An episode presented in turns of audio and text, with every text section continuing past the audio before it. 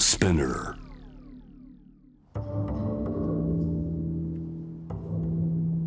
藤原信也。新東京漂流。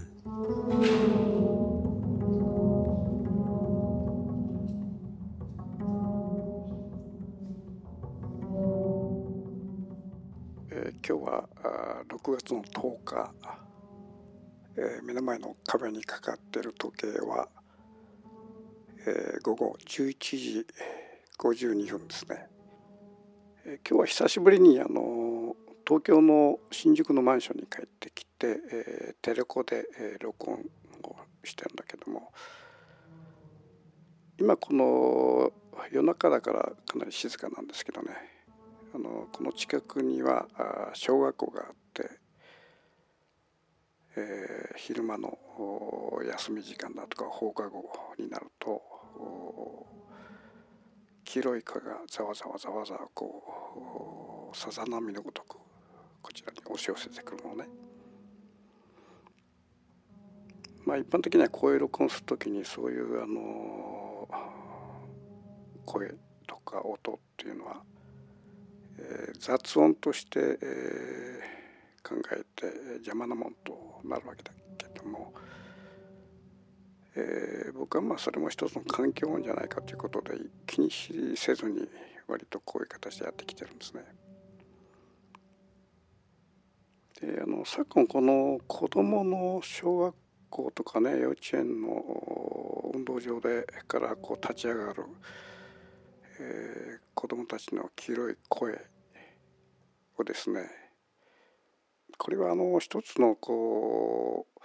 町や村の生命力のように僕は思ってるわけね。特に子どもの数がどんどん減っていくと子どもの声もだんだんこう減っていくように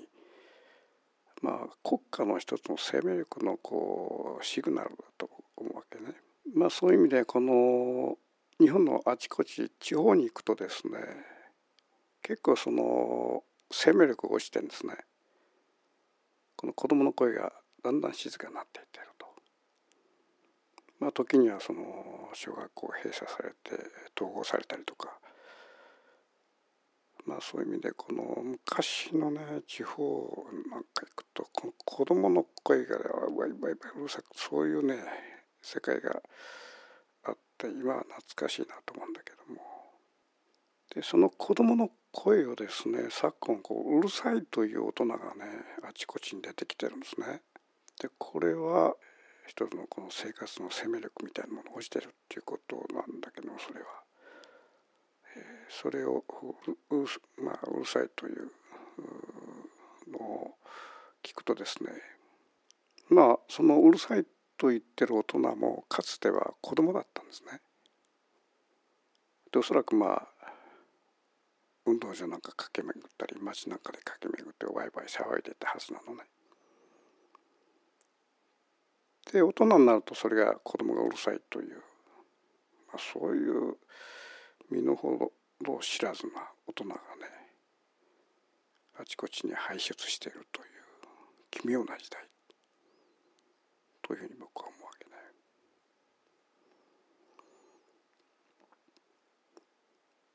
先週あの僕はあの沖縄の話をしました。沖縄の石垣島ですね。沖縄の石垣島の話をしたんだけど、えーこの石垣島っていうのは本島沖縄本島から、えー点々とつながるこう先島の中の一つでこれ現地では八重山列島八重山列島というんだけどねでその中の、まあ、中間ぐらいなのかな石垣島というのはそこの石垣島ので起きた、まあ、エピソードというか、まあ、その話をしたんですね。でその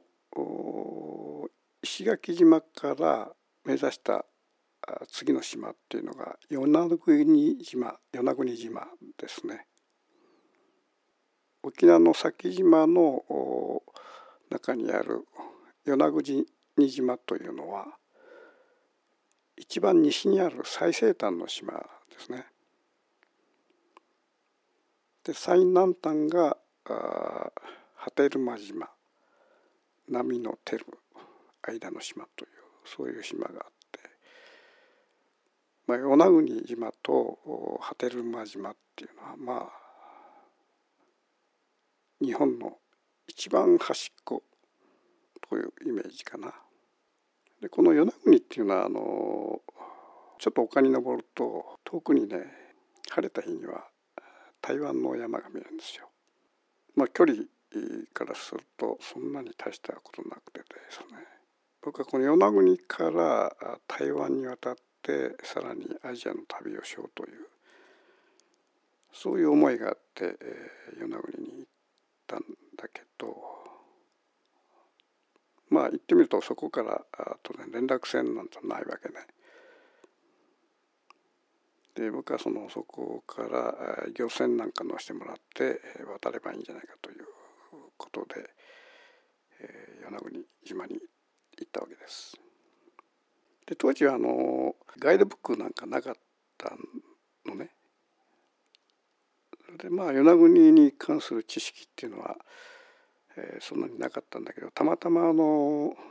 東京の神保町で見つけたすごくこう粗末な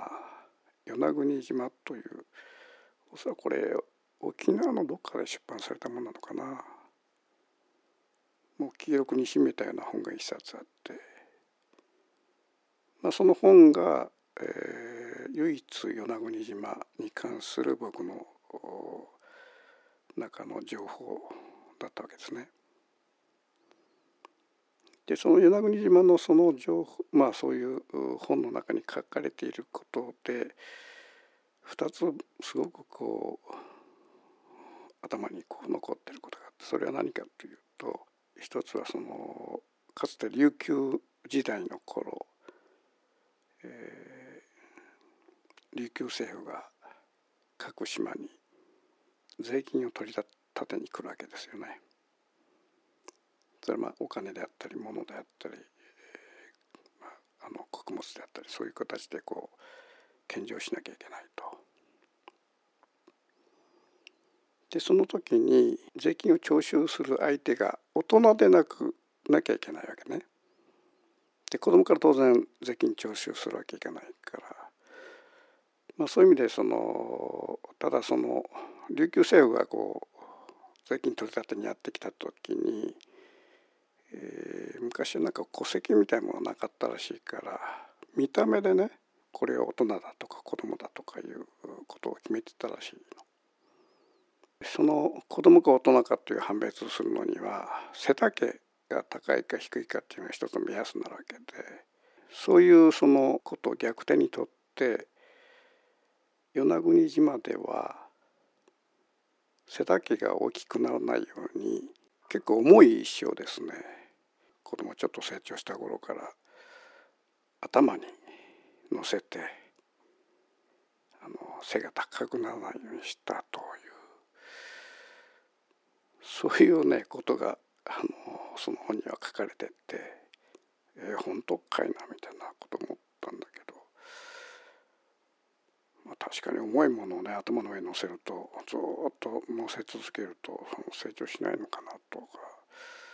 なかなか原始的な島だなとそういうことがあったりそもそもまあ琉球政府が税金を取り立てに来るにあたってまあ、そこまでしてねあの苦労して、えー、税金を払わないという風習ができるというのはその島自体が非常にこの、まあ、貧困だったっていうかな、まあ、そこがまあ原点にあるわけですね。でそのことが表すようにこの島では、えー、クブラバリというえー、クブラクブラっていうのは一つの地名なんだけども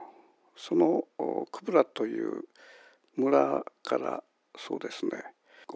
600メートルぐらい離れた石場の丘の方にクブラバリバリっていうのはこうバリッと割れた谷谷ですよね。そういう岩岩場の平地に、えー、バリがあってそのくぶら張りのこの落ち込んだこの谷ですね。まあそんなに僕は行ってみたんだけど大人が走って飛ぶ飛べば、えー、渡れるような幅のバリなんだけどもでその昔はですねその突然その、えー、監視が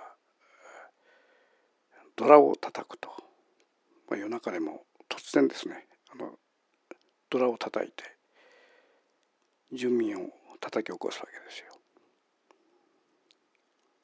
そのドラの合図っていうのはくぶら張りに行けという合図なのね。でみんなまあ強制的にかなりまあ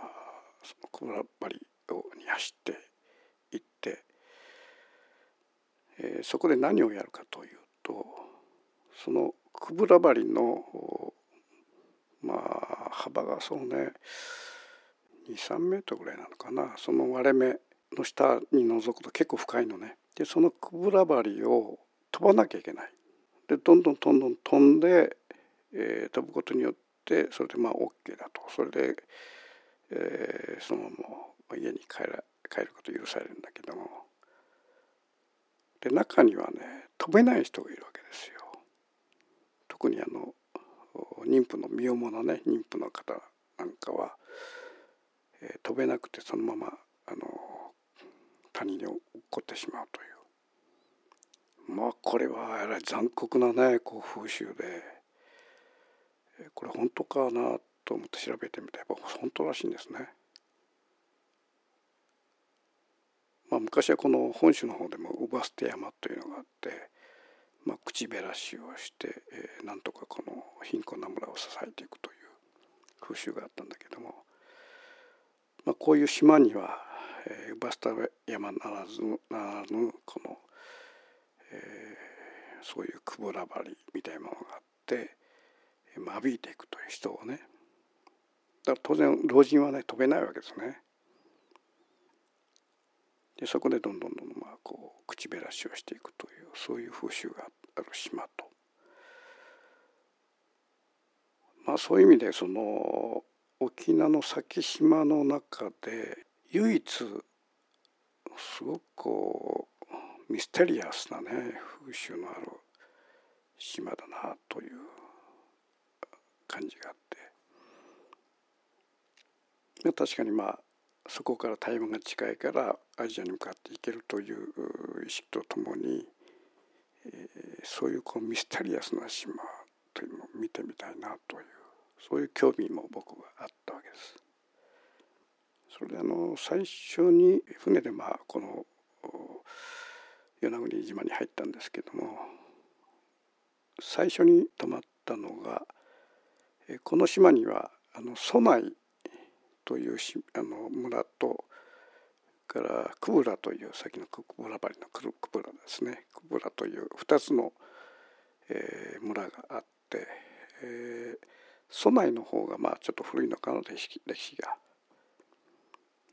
その備えに最初に泊まったのね。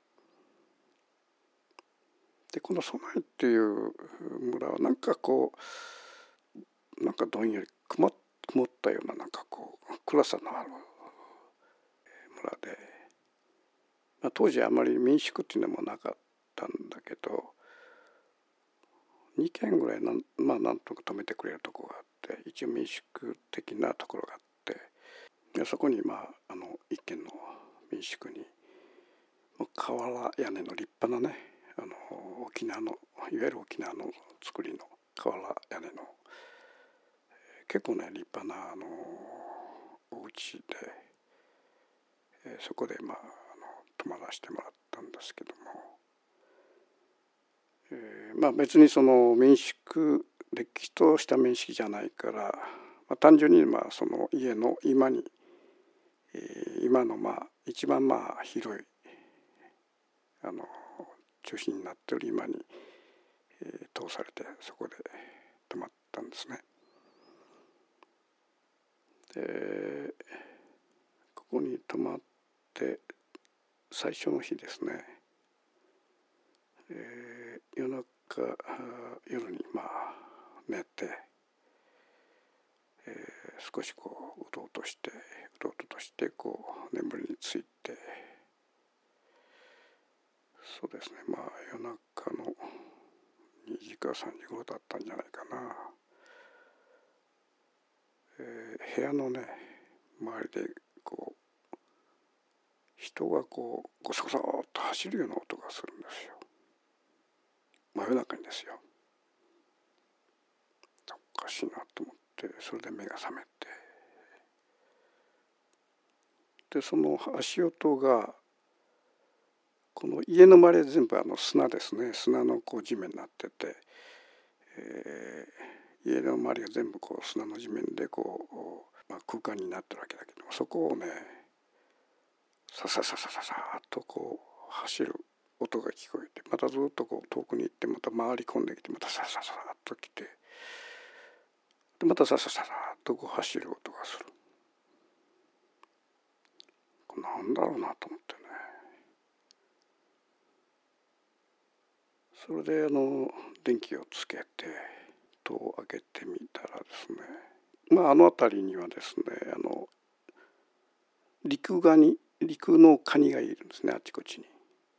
赤いカニが小さなね長さまあ足を合わせて大きいもので10センチいかないかぐらいかな。そういうまあ陸のカニがですね、えー、その砂の上をまあいるらしいのね。でこれが夜中に出てくるみたいね。でそのカニを追っかけてる少年がいたんですよ。そのさささってのは少年の足音だったんですね。それなふっと見てみると僕の家の 部屋の前の縁側のすぐ前の砂地にですねカニの解体した足とか甲羅とか全部も解体した、えー、2 3 0匹のカニをですねずっとこうマス目のようにこう並べてる。それでまだまあ生きてるカニはまあ足がこう動いてたりしててですね。不気味なねこと光景で。これって何だろうと。なんかこうそういう儀式でもあるのかなと。思って見てたらまた子供がバーッてやってきてね。カニを捕まえてきてそこでまた足をむしってそこでこう並べていくということをやってるわけよね。でふっと見たらこっちもう少年もこっちを見てなんかちょっと行ってそうな感じの子だったのねちょっとこう精神的にあれというのは子供であこれちょっともういたずらもなんかこうちょっと情にじゃない姿っていうかな。でそこでやっとなんかこれは儀式とかそういうもんじゃなくて単純にその少年がちょっと頭がねこうおかしいんだろうなという。ことで。ただそのカニをね足を向いてる時僕怒ったんですよ。何やってんだっていうことで。とこっち見てにらーって笑ってるわけね。ちょっとこれおかしいなと。でまあそれでそのまましょうねやっていうことで戸を閉めて、えー、布団の中に入って。電気を消そうかなと思って、えー、鴨居か壁を見るとですねあの鴨居の上にずっとそのその家の歴代の人主人かなそういうものがこう飾ってるんだけどその正面その僕の正面のね写真に見た時ハッとしてねその少年そっくりの顔してるわけよ。なんか不気味でねやはりこういう村っていうのはまあある意味でこの近親結婚っていうのが結構多いらしくて、えー、そういう意味でまあそういうこう時々血がねあの異なる人が出るらしいんだけども、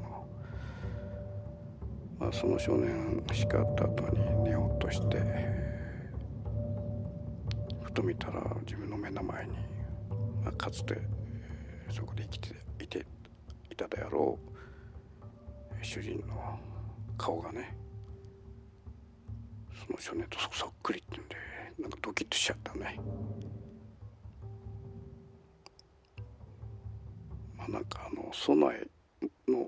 村の思い出っていうのがねそういうなんかこう印象めいた非常になんかこうものが記憶にすごく刺さってる。